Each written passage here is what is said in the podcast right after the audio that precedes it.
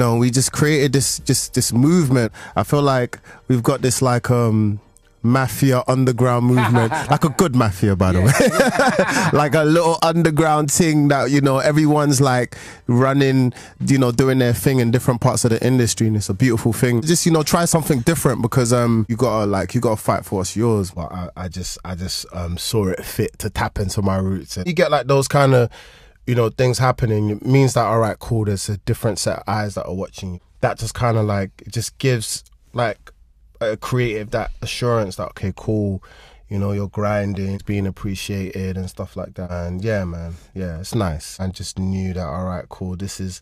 I feel like this is like this was meant to happen a long time ago. This was meant to happen a long time ago. I should have done this sooner. I could have got like a nine to five, a really nice job and everything, but I had to grind. You know what I mean? Um, so just having a knowledge in, in general, it helps me because I have an understanding of what you're supposed to do marketing, internet marketing, and stuff like that. I say it helps. You know, just try something new, take things to the next level, different goals. Um, to be honest, I'm still learning now. I'm still a student. Just never stop learning, never stop being a student. Do you know what I mean? Uh, I like to look at numbers and I like to look at, okay, cool, how can I make, how can I double the numbers next time? Because you got to understand, I've got to look at numbers as well. Let's figure this, how can we figure this thing out and, and, um, and you know, create brands for ourselves. It's a lot harder, you know. Independence, it looks, you know, fun on the outside and, you know, but a lot of work goes into it. You have to spend a lot of your own money.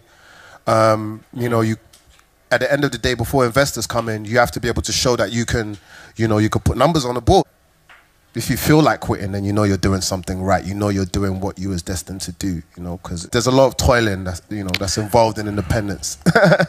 um, the struggle to be respected, and had to do soul searching. Feel like there's going to be more, and and like I keep saying, is for us to make noise, there needs to be at least 150 to 100 of us doing this at the same time at an excellent level, mm. you know, for people, for the, you know, for the world to really, you know, for us to really make an impact. Infrastructure is, you know, set up properly, and, and there's so many other things that will flow on from that. But we got to look at the specifics. We got to look at what's actually important right now, and it's the infrastructure before anything else.